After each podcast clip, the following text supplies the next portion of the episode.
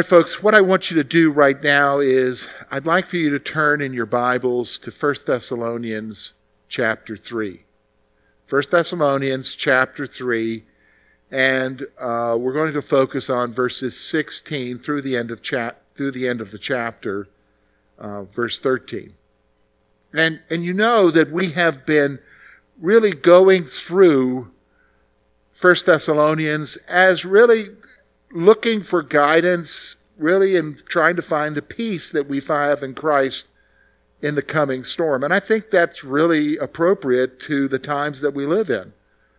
Just as the Thessalonians were going through struggles and persecution, and as they were dealing with false teachers and, and trying to maintain their faith and grow in their faith in their troubled times, that's true for you and I today in our troubled times. And so there are some things that we can learn from First Thessalonians that we can apply to our lives and that we can act on. And I, I think that's going to be definitely true today as we look at these closing verses of chapter 3. As Paul shares about his concern for the excuse me, his concern for the Thessalonians. And he's going to talk about prayer. I think that's really the one thing that we have that we can do for each other, especially in these times right now of social isolation, which we are really required to do. We can still pray for each other. And as a church family, we can pray for each other. I think, you know, back at the beginning of the crisis, the elders of our church, we, we called the church, and I hope you're still doing that, to set aside 30 minutes on Thursday to pray about whatever God lays on your heart. And, and today we're going to talk about some things that you can pray about, and that's basically everybody else in the church family or others around you. And so we're going to look today at this whole issue because I'm going to be honest with you, it is so important and it's so helpful to your Christian life, to your walk with Jesus, that you get your eyes off of yourself and all of the troubles that are happening around you, and that you begin to look at the needs around you that others are having, especially those within your church family or Christian friends that you have and that you begin to pray for them. And especially in these troubled times that we're in, I can almost guarantee you there is something that you could be praying about for your brother or sister in Christ who you used to gather with when we could here at the church. So let's take our Bibles. If you want, you can look on your screen or you can look in your own Bible. We're going to see what Paul is saying here in these closing verses. Here's what he says in verse 6. But now that Timothy has come to us from you and brought us good news of your faith and love, and that you always have good remembrance of us, greatly desiring to see us as we also see you. Therefore, brethren, in all our affliction and distress, we were comforted, comforted concerning you by your faith. For now we live if we if you stand fast in the Lord. For what thanks can we render to God for you for all the joy with which we rejoice for your sake before our God? Night and day praying exceedingly that we may see your face and perfect what is lacking in your faith. Now may our God and Father Himself and our Lord Jesus Christ direct our way to you. And may the Lord make you increase and abound in love to one another and to all, just as we do to you, so that He may establish your hearts blameless in holiness before our God and Father at the coming of our Lord Jesus Christ with all his saints. Folks, here's what we're going to do now. we're going to take this passage and really divide it into two sections. And I really think so far of the messages that we have done so far, they've all been very important. I really think that what we're going to talk about today from this passage is probably the most important thing that you can get so far out of these three chapters. Everything else was important. Don't get me wrong. There was a lot that we've talked about. All of God's Word is important. But I think about where our church is at right now. This one area is the area that we really need to focus on, that we really need help in, that we really need to be strengthened in. And why do I say that? Because I'll be honest with you, if you're like me, prayer is the biggest struggle I have in the Christian life. I mean, yes, Bible reading's hard, but it's really easier for me to read the Bible than it is to pray. And a lot of times the struggle with prayer, I mean, there are a lot of reasons for it, but some of it has to do with I don't know what to pray about or who to pray for. And when you talk about coming to church and being a part of a church family, I'll just be honest with you. I know this is true for me. We just kind of take people for granted. Oh, there's so and so. It's great to see them this week. I hope they had a good week. But we're really not really going beyond that.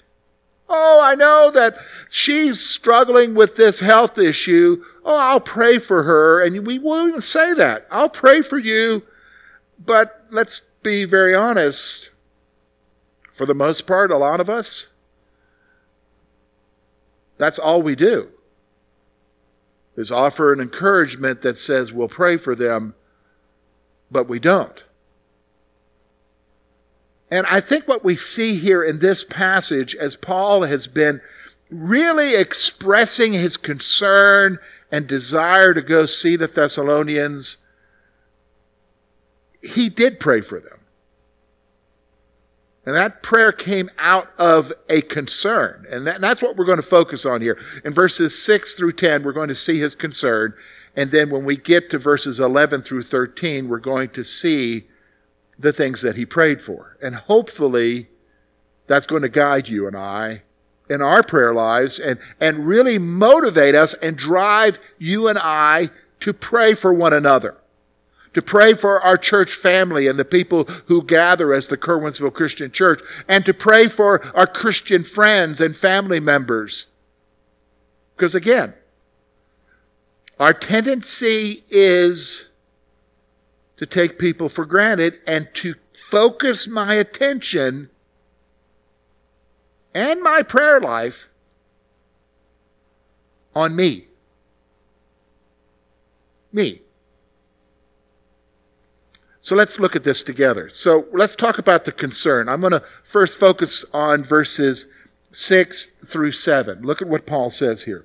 But now that Timothy has come to us from you and brought us good news of your faith and love, and that you always have good remembrance of us, greatly desiring to see us as we also to see you. Therefore, brethren, in all our affliction and distress, we were comforted concerning you by your faith by your faith. Now, the first thing I want you to see is, is that what drove him to prayer was his concern, and what drove that concern was their faith. So here's the first point.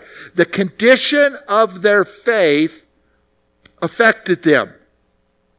The condition of their faith affected them. So listen, when you think about it for a moment, what drove Paul was where were they in their relationship with Jesus? Now, you say you, well, he wasn't concerned about other things. I'm sure he was concerned about other things, but foremost, he was concerned about their relationship with Jesus, their faith.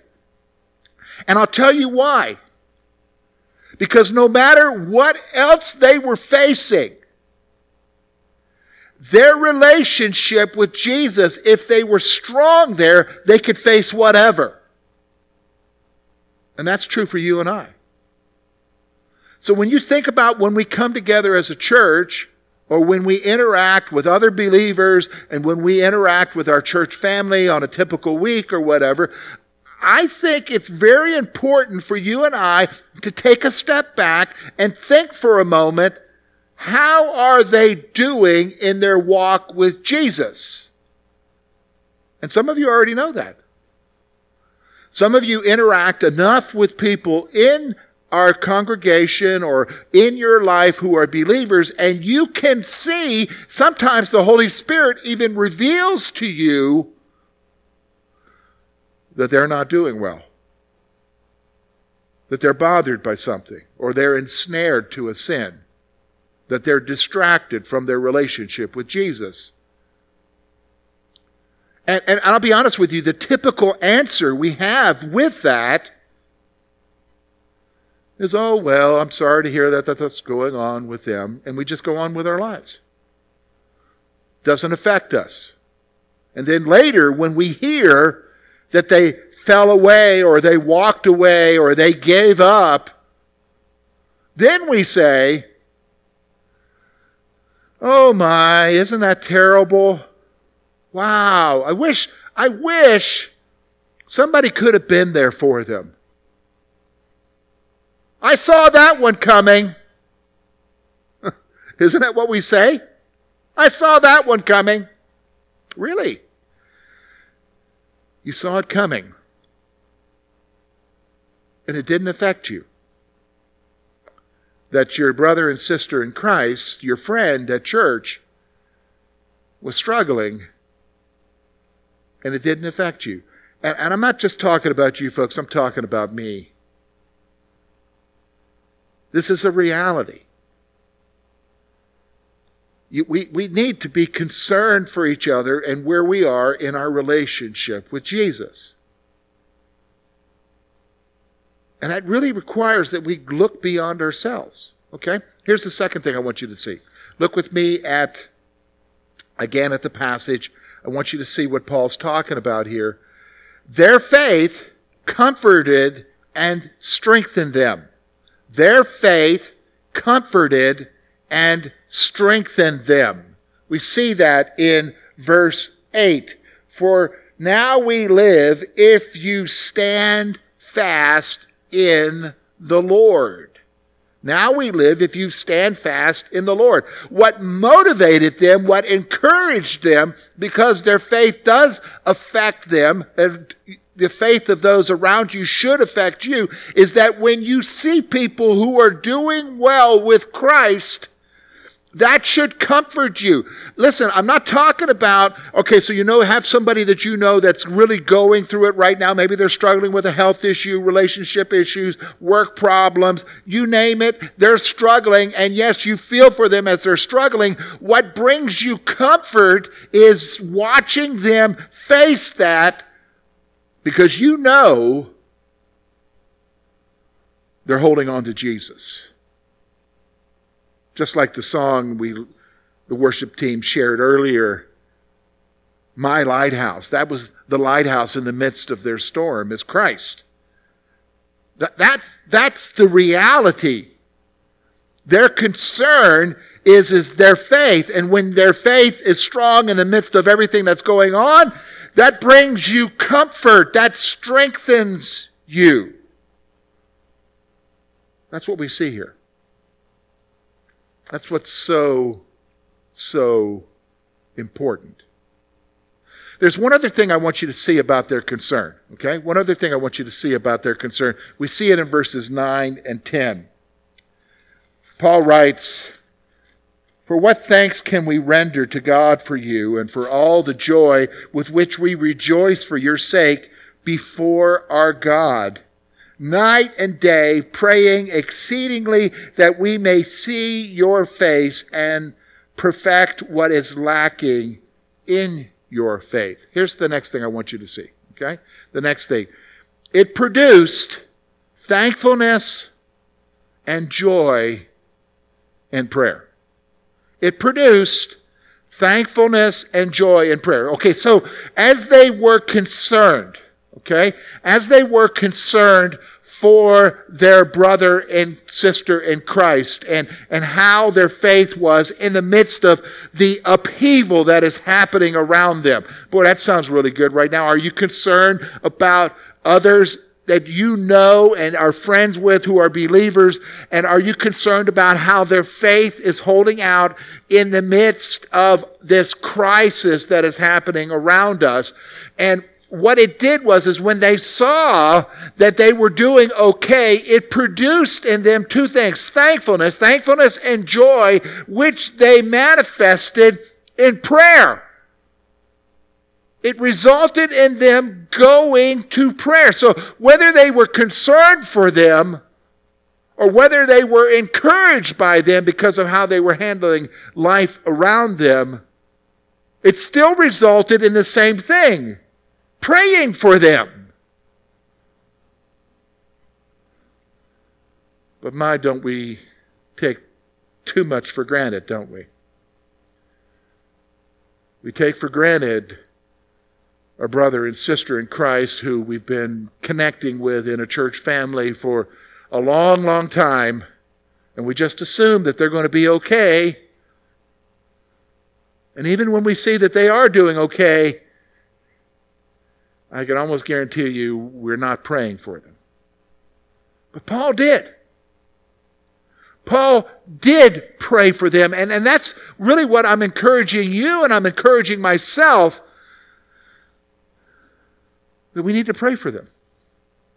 So even can I, can I be honest with you, this is very convicting for me. So like even this week, as as I am interacting with different people, so I'm, I'm talking to people in our church, and and I am hearing about what they're going through. Some of them are struggling with health issues. Some of them have family members that are struggling with health issues. Some of them are facing financial difficulties and struggles and dealing with this office and dealing with this insurance thing and deal and, and, and, so I'm listening to that, I'm listening to that, and you're saying, Well, George, you yeah, you should be praying for them. Yeah, you're right. But a lot of times, just like you,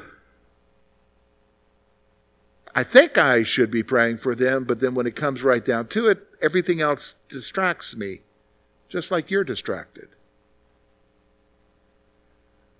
And we need to pray. We need to take our concern. It's not that I'm not concerned for them. It's not that you're not concerned. We need to take our concern to the next level and pray. Because we know the only hope is God for their situation for our situations. So that's why I think it's so powerful what Paul shares in verses 11 through 13. I'm going to show you five things that I saw in this passage that I'm, I'm praying and I've, and I've prayed that God will speak to you about as we pray for each other.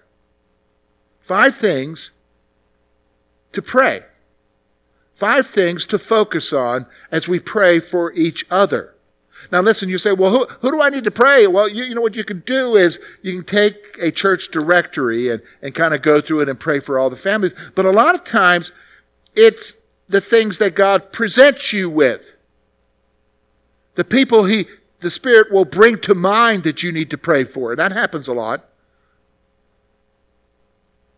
Maybe you want to start out with the directory, but a lot of times it's as you are aware of things in the lives of your church family and believers who are in your family or who are your friends. So here's the five, okay? Let's start off. Look with me, verse 11. Now may our God and Father Himself and our Lord Jesus Christ direct our way to you. What's he talking about here? Well, the thing that Paul's praying about here now is he's praying about them being able to go see the Thessalonians. You say, okay, well, that's, that's Paul praying about him going to see the Thessalonians, George. What's the point for you and I? Well, here's the point. Here's the point. He prayed about the current state of their relationship. That's the first thing you need to pray about.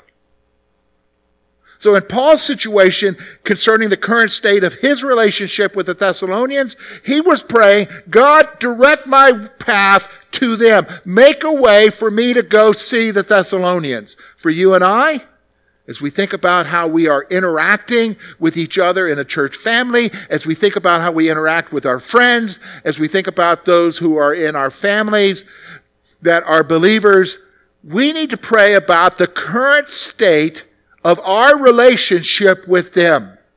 So you need to pray about how is your relationship with others in the church family? How is your relationship with the believers in your family unit? How is it in your relationship with believers outside of that that you maybe are friends with or work, but you're going to pray about your relationship and what needs to take place there. And so for some of you, maybe it means healing to that relationship. Maybe it means reconciliation, where you reconcile because there's been a disagreement. Maybe it's the praying about forgiving someone because they've done something. And let me just tell you, in church, if you haven't been in church long enough, you'll figure this out. At some point, somebody's going to irritate you. At some point, somebody's going to offend you. That's reality about being a part of a church family. You can't have this many people with this many views and this many thoughts about this and these many people who are supporting something other than the Steelers. I'll be honest with you, at some point somebody's going to say something that or do something that offends you. So there's a lot to pray about, isn't there? There's a lot to pray about. He prayed about the current state of their relationship. Notice now with me verse 12. And may the Lord make you increase and abound in love to one another and to all, just as we do to you. All right? Here's the next thing I want you to see that you're to pray about for each other. All right? He prayed that they would increase and abound in love. Okay? Increase and abound in love. Basically, he's saying two things here. I want you to listen to me. He's praying that they would increase in their love. And that is really true for all of us, especially in the age of rage that we live in right now that is so easy to be caught up in. We are so offended as a society by everything. And the last thing that we are seeing from people is love. And that's even true among believers, the people who should be expressing love. Isn't that what Jesus said in the upper room? By this shall they know that you are my disciples, John says, by your love for one another? This is one of the, the key expressions of you being a believer is love.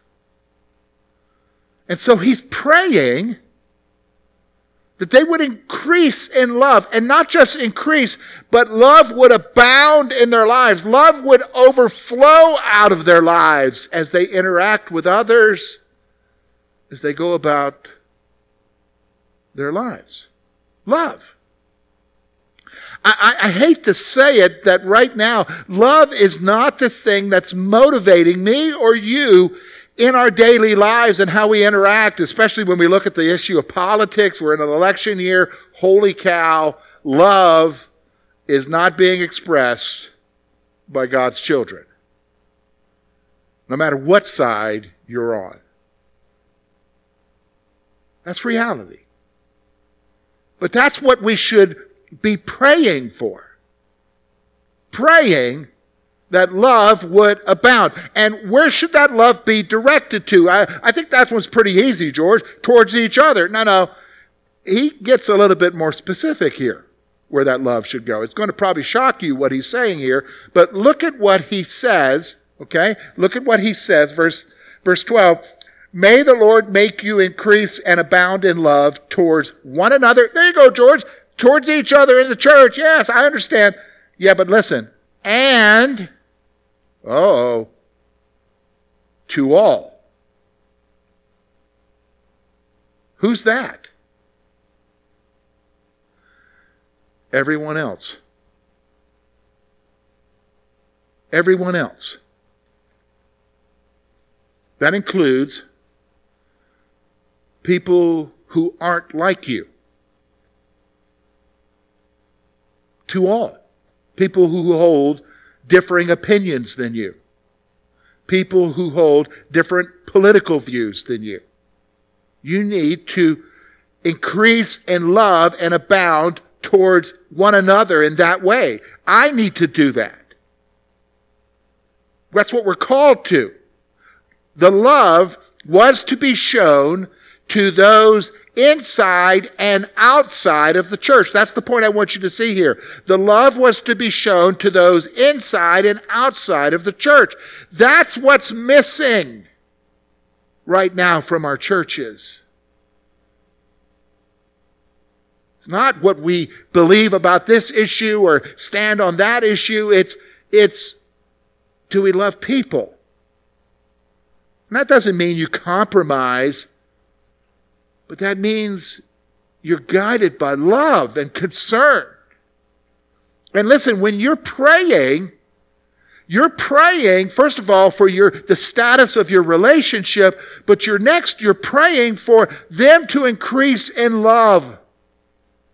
And that that love would abound in them and that love would overflow out of them towards others within the church family, but also outside of the church family, even people that you don't like or agree with or you have strong feelings about. That should be guiding us as believers. What I'm talking about is not for society as a whole. This cannot be imposed on unbelievers because they don't understand this. Because the spirit of love isn't in them. But it's in you. And it's in your brother and sister in Christ that you're praying for. Here, here's the fourth thing I want you to see. We see it in verse 13 verse 13, he says, so that he may establish your hearts blameless in holiness before our God and Father at the coming of our Lord Jesus Christ with all his saints. These two are going to be very important for you and I to pray about for each other. I would say they're very important for you and I to pray about for yourselves, for myself. Here it is. Here's the first one. He prayed that the Lord would strengthen their hearts. That the Lord would strengthen their hearts. Now, when we talk about hearts here, I'm not talking about that muscle that's beating in your chest that's providing circulation for your body that is necessary for you to live. I'm not talking about that heart. I'm talking about the heart which represents the whole of who you are as a person. The essence of who you are. He's praying that the Lord would strengthen the essence of who you are as a follower of Jesus Christ. And that's really what we should be praying for each other. Especially, you know, when you're concerned and you're noticing that there is a brother or sister that you are interacting with and you know that they're not doing well you know that like with the chaos that's happening in, in the world around us, that they're not responding well to that. In fact, they're really, really reflecting really some unbiblical attitudes. You've got to be praying, God, strengthen them. Strengthen their heart. Strengthen their relationship with you. Strengthen who they are as believers. You've got to be praying that for them. My, do we need to pray for each other in these times? That is so important. So important. And here, here's the next thing I want you to see, the final thing that we pray for. And again, really think about this one. This would prepare them to stand before the Lord at his coming. See, when you're praying for the, Lord to strengthen them, notice what he said strengthen their hearts blameless. You are praying for them, and I hope you're praying this for yourself. The Lord, you, were, you will prepare them for the day when they stand before you. Whenever that may be, whether He come for them in the rapture, when He takes the church, or whether they go to be with Him through death. That they will be ready. And, and I think that's what's missing is, is that we, we, we lose sight of the fact that all of us will one day stand before Jesus.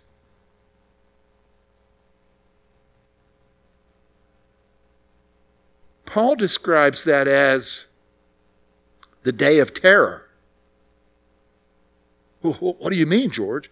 Well, I mean, think about it for a moment. You know, I, I think about times when I've been called before authority. There is an apprehensiveness on my part. There is an anxiety about coming before somebody who is a superior and wondering what that's going to be like. Like, for instance, I think about growing up and my dad wanting to talk to me.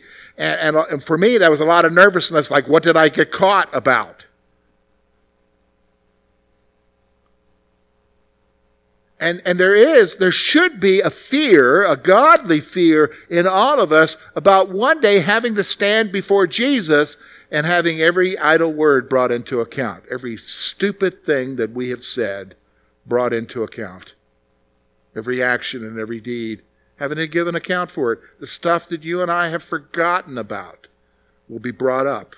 And oh, we'll remember him at that moment. But see, that's what we're praying. We're praying for each other to be ready for that. That's what Paul's talking about here. He's praying that the Lord would establish their hearts blameless before God and the Lord Jesus at his coming. That is so, so important for you and I to grasp. That's how we should be praying for each other. So now, I think we realize how we need to pray for each other, right? So let me give you two thoughts, two more thoughts as we close our time. Two more things to hopefully stir you a little bit. Okay? Two, two more things. Okay, here's the first one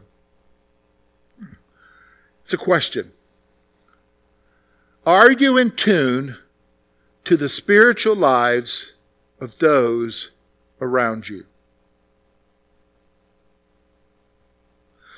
All right, so I'm, I'm not asking you to be like a pastor who is responsible for the spiritual lives of those, the entire congregation. That's, that's my responsibility that's been given to me, that I be concerned about how each and every one of you are doing. And that in itself is overwhelming. But there you are, and in your circle of life, whether that be your immediate family, your children, your wife, your husband, whether that be extended family, whether that be the people that you interact with at church, that you come in contact with, that you're friends with, whether that be your Christian friends that you have at work or in your social gatherings or whatever, are you in tune in that world that you exist in to the spiritual lives of others around you. How are they doing in their relationship with Jesus Christ? You really need to think about that. How are they doing? Quit taking it for granted. I can almost guarantee you that somebody in that sphere of influence that you're in isn't doing well. And you know it.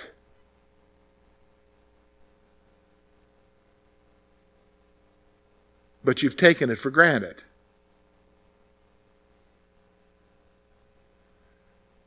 And when they don't do well, I hope you and I would not say, huh, I saw that one coming. Really? If you saw it coming, what did you do about it? What did I do about it? Are you in tune to the spiritual lives of those around you? Here's my last point I want you to grasp, okay? Allow your concern and joy for others to drive you to pray for them. Allow your concern and joy for others to drive you to pray for them. Do you understand what I'm saying? When you're seeing people and they are struggling, you need to let that drive you to prayer. When you see them doing well, you need to let that drive you to prayer to give thanks and praise. God, I'm thankful that they're doing good. Help them to continue to do good. Listen, I've learned this long ago. God usually reveals things to us because he wants us to pray about them. Satan's direct opposite to showing us things about people's lives, the direct opposite is gossip. And can I tell you something? One of the worst gossips that we have is prayer requests, where we pray people in the back. Oh, pray for so and so, because I've been seeing this. No, really, sometimes you don't need to share that. What you need to do is talk to God about it, not with everybody else, because it doesn't typically get prayed for. It gets typically talked about. If you see something, God's revealing something to you, it's because He wants you to pray first. And then maybe number two, after you've prayed, do something. That's what we're called to. If you think about it for a moment, how different would we be as a church and as believers in this society if we began praying this way? That, my friends, is something to pray for. Something for you and I to think about. Let me pray for you.